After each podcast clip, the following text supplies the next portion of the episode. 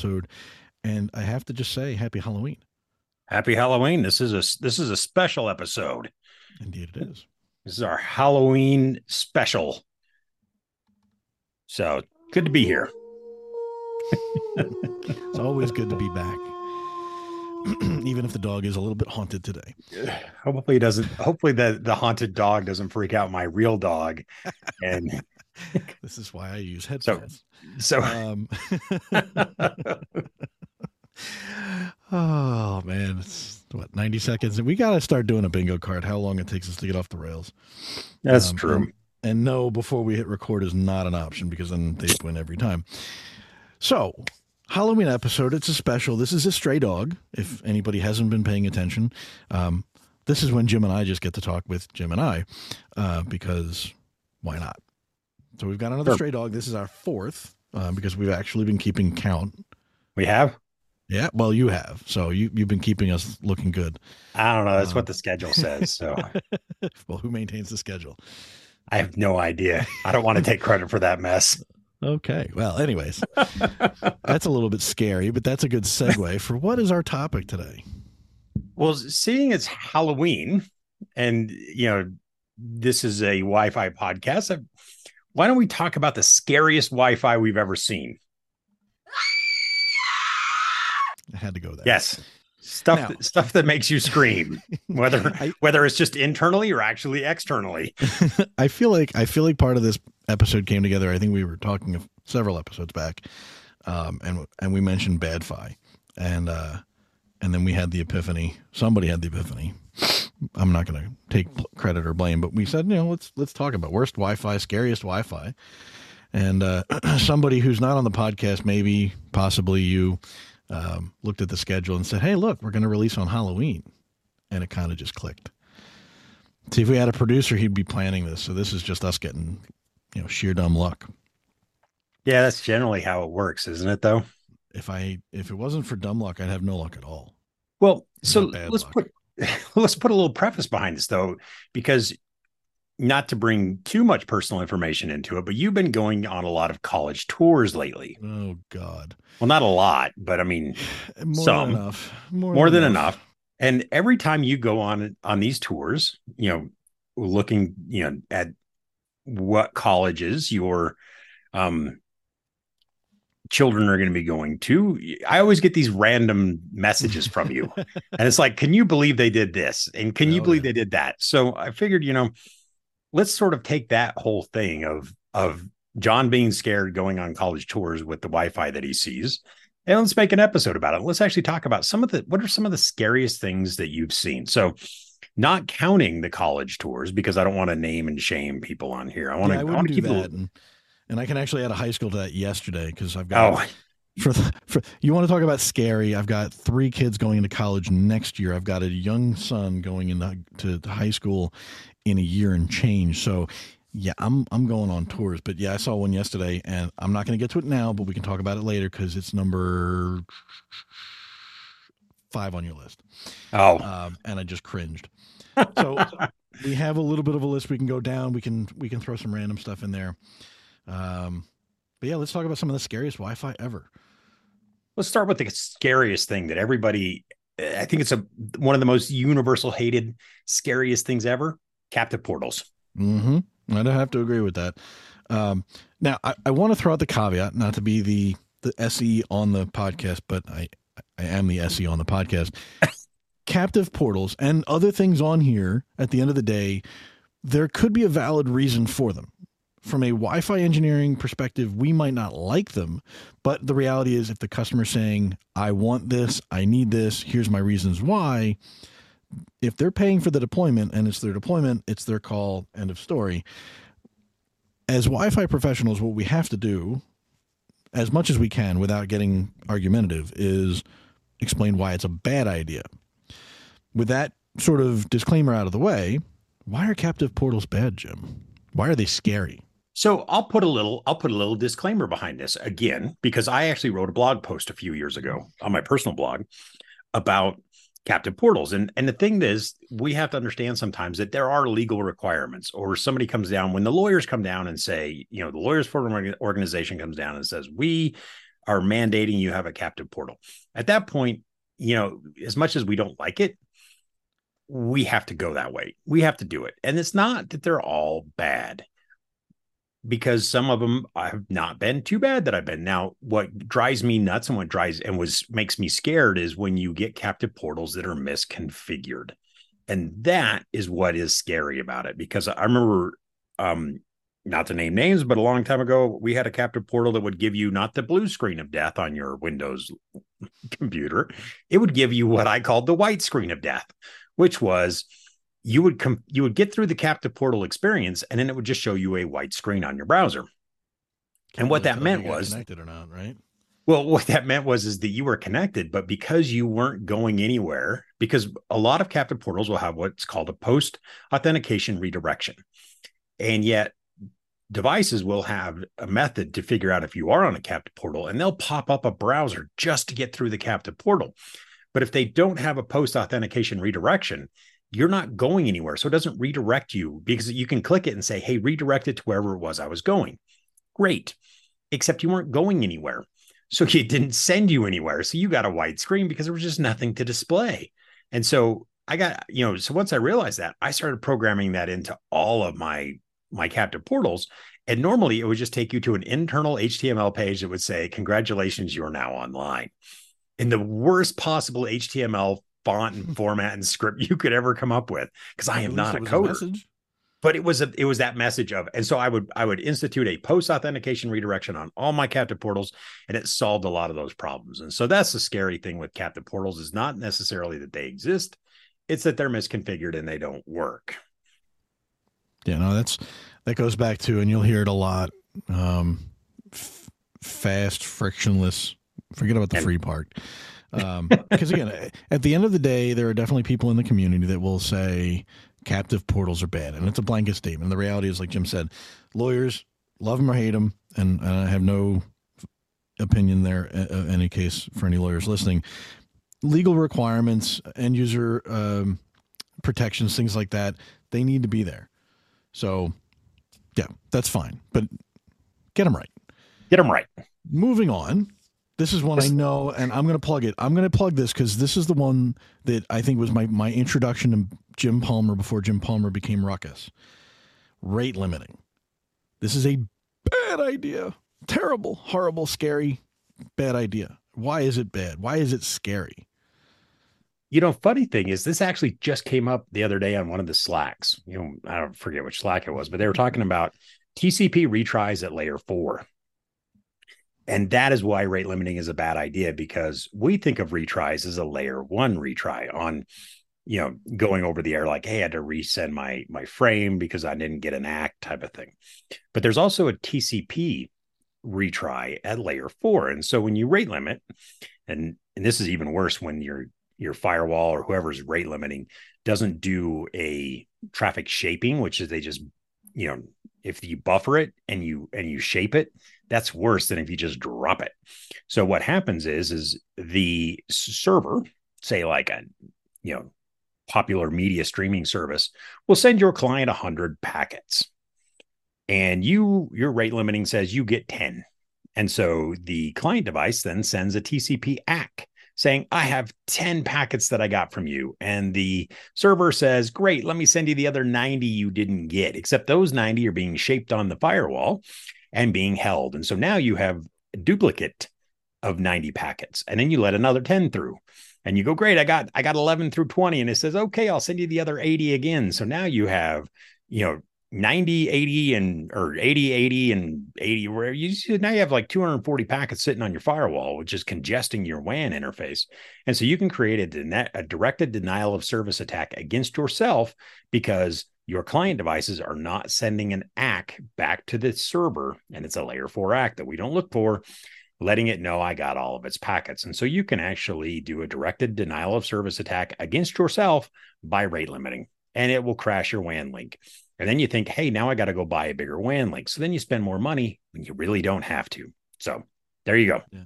Definitely scary. I think the the the short and skinny of that is ultimately, you know, getting in, without getting into the WAN links, the idea of Wi-Fi, it's burstable traffic. Get them on, get them off, get them on their way.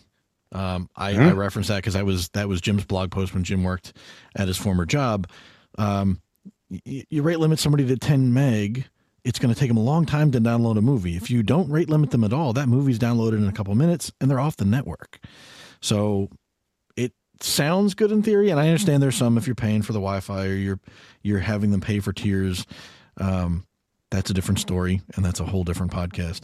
But generally speaking, um, unless you absolutely have a compelling reason to do it, don't. Moving on, this one I, I, I look at this one and it's I'm scratching my head because it just doesn't sound pleasant. RRM malfunctions. Yes. What what what say you, Mr. Palmer? This is another one of those. I tell people all the time, I'm not smart. I, you know, I don't I don't know stuff because I'm smart. I know things because I've screwed it up. so I've been through these pains. I've, you know, it's like I know the mistakes people are going to make because guess what? I've already made them, and usually more than once. So RRM malfunctions are generally around the idea that, hey, you're going to turn on RRM, you know, a radio resource manager of some sort, and every vendor has them, right? You're going to turn that on, and it's going to set all your channels and and everything for you. And it's going to it's a RF engineer in a box, and that really works really well as long as your client devices can see each other over the air, you know, from the RF perspective, because then it knows, hey, who are my RF neighbors, what channel they're on, all that kind of stuff. Now, if that fails, what ends up happening is, is the APs don't think that there's anybody around them. So that's what they report back to the controller and says, Hey, I'm on an island all by myself.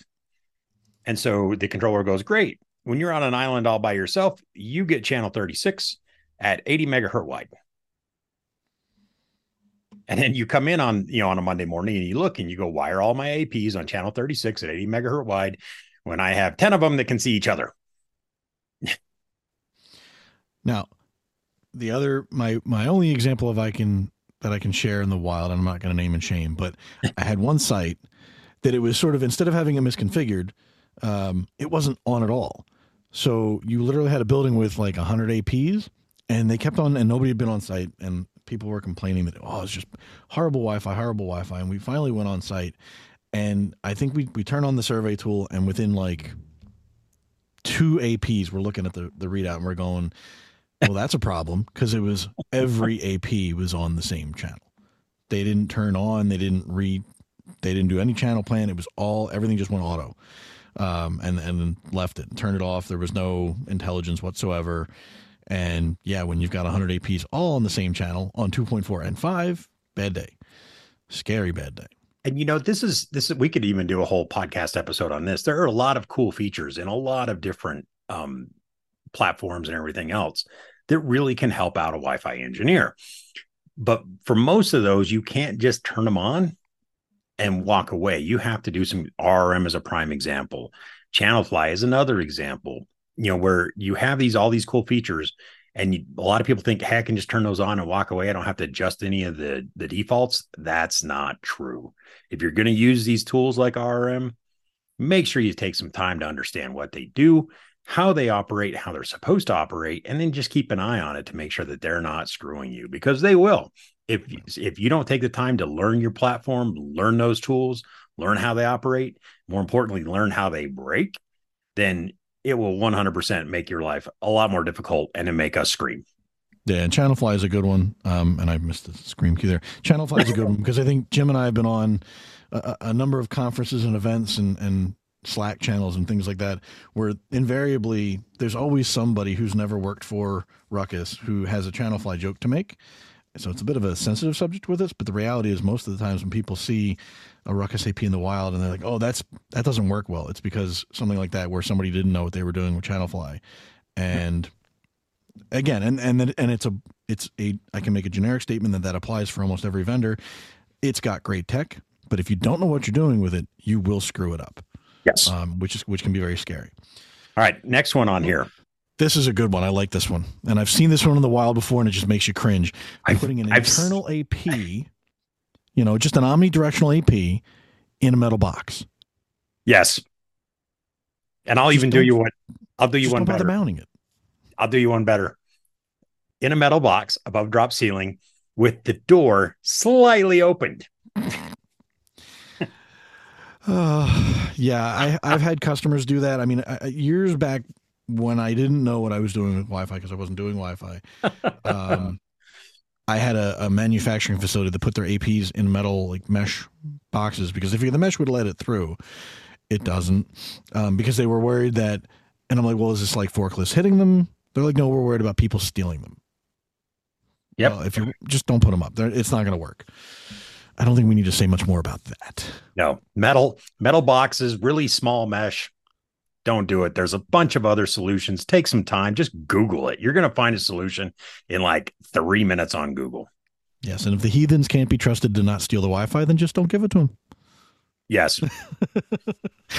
All right, moving on. This is this is one I referenced before. APs yes. mounted like a clock, as in like not mounted correctly. For the most part, most APs should be mounted in a particular way, usually called out in some sort of documentation that comes with the AP, or you can always ask your SE, they'll help you out. Generally speaking, most of them should not be mounted on the wall. We do have some, the H series, you can wall mount that's, them, but that's designed to be mounted on a wall. I was in a gymnasium yesterday that had, I'm not even sure I didn't get close enough to see what it was. It wasn't ours, but it was mounted like a clock right next to the exit sign. and I just put my head in my hands and wanted to weep. So yeah, don't do that. Well, no, now hold on, hold on there, John. I have to throw in it depends in here. What if? So I saw. I'm not saying this is this is the exception that proves the rule. I saw somebody who was very, very particular. I'm trying to come up with a good, a good family friendly way to say that. Who um, didn't want to sell his one plot of land, and his plot of land was six feet wide. So he built a house that was six feet wide and it was really long and it was really tall. Now, if you're that guy who has a house that is six feet wide, go ahead and mount your AP like a clock on the wall because you'll get nice coverage up and down, you know, through the through the floor. But because your house is only six feet wide, you know, you're going to get plenty of coverage off the front of that AP, you know, that, that will go from left to right because you'll get some coverage. But, you know, if if you're not that guy living in a house that's six feet wide and four stories tall, yeah. So if you understand the radiation patterns, if you understand those patterns that are in the all the data sheets, every AP, every antenna data sheet has a pattern. Understand your pattern. And then if you understand that and you're like, hey, I only need to cover six feet, you know, off the face of my AP, but I want to go up and down. Sure, mount it like a clock. I'm fine with that. But don't mount it like a clock because you're lazy. Agreed. now, to our next fun one. Let's see what we got. We got low minimum basic rate and DSSS rates. That's scary.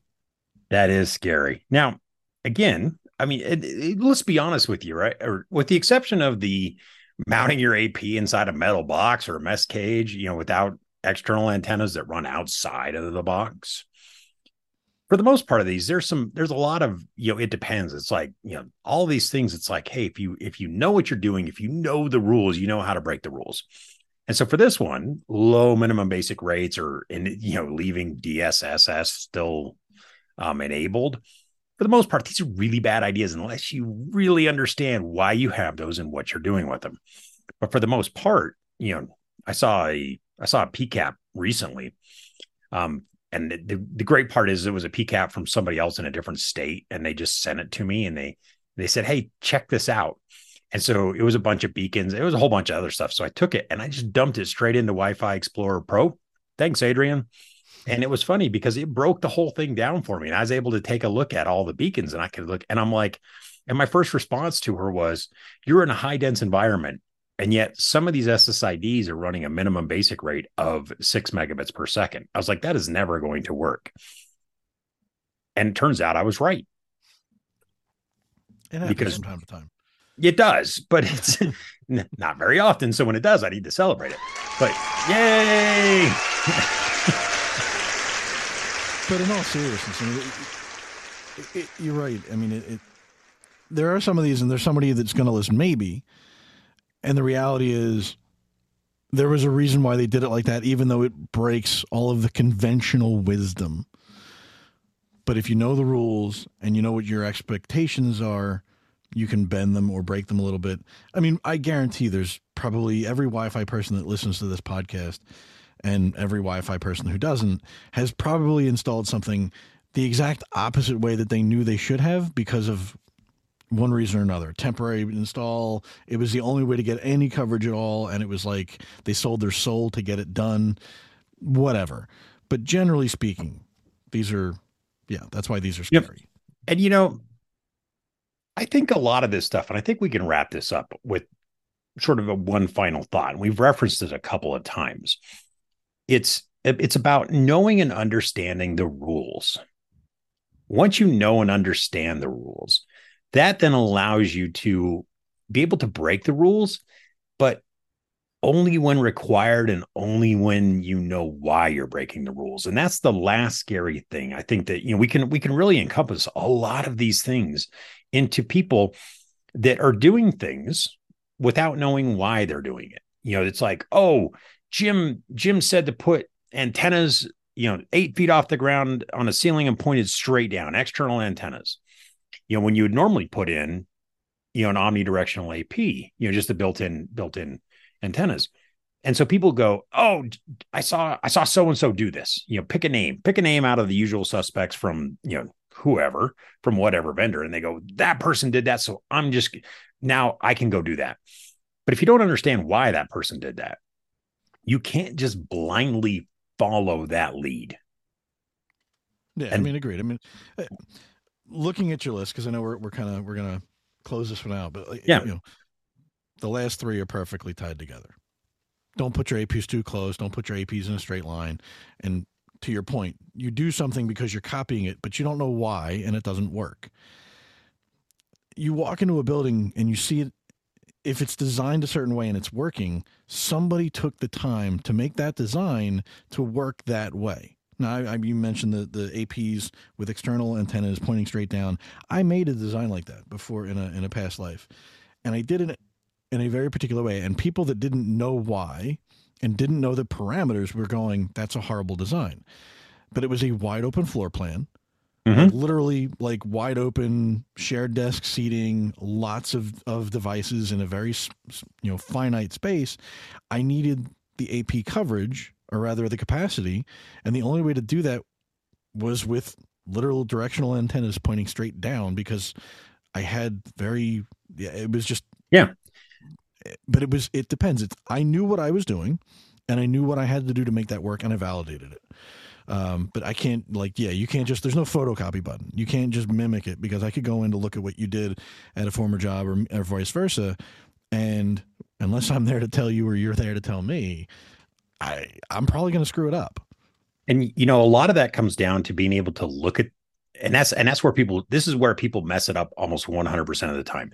Unless you can look at the hardware and external antennas are a prime example of this and know exactly what the specifications of that antenna is. If you can't do that then you can't just copy and paste it because if but if you do know that if you can look at that antenna you go i know the i know the beam widths i know the gains i know the patterns i know everything about that antenna just by looking at it then you can understand why somebody did that. But the problem we have with too many people is they look at it and they go, oh, it's just an external antenna. It's probably an Omni.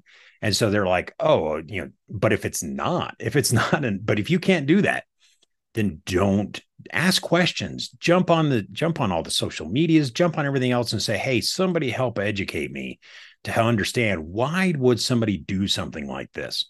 that once you understand the whys, and I think Keith Parsons says this all the time too, is like, is like once you know and understand the rules, you then have license to break the rules. But until then, if you just if you're just running around doing things and going, well, so and so did it, you know, without understanding the whys, then you are going to build some of the scariest Wi-Fi ever, and we will all be laughing at you behind your backs because thankfully we've gotten better at not laughing at you in public. Yeah, but and then that's but I think the the and I, I don't want to come off as a bashing episode, and I know no, it's not.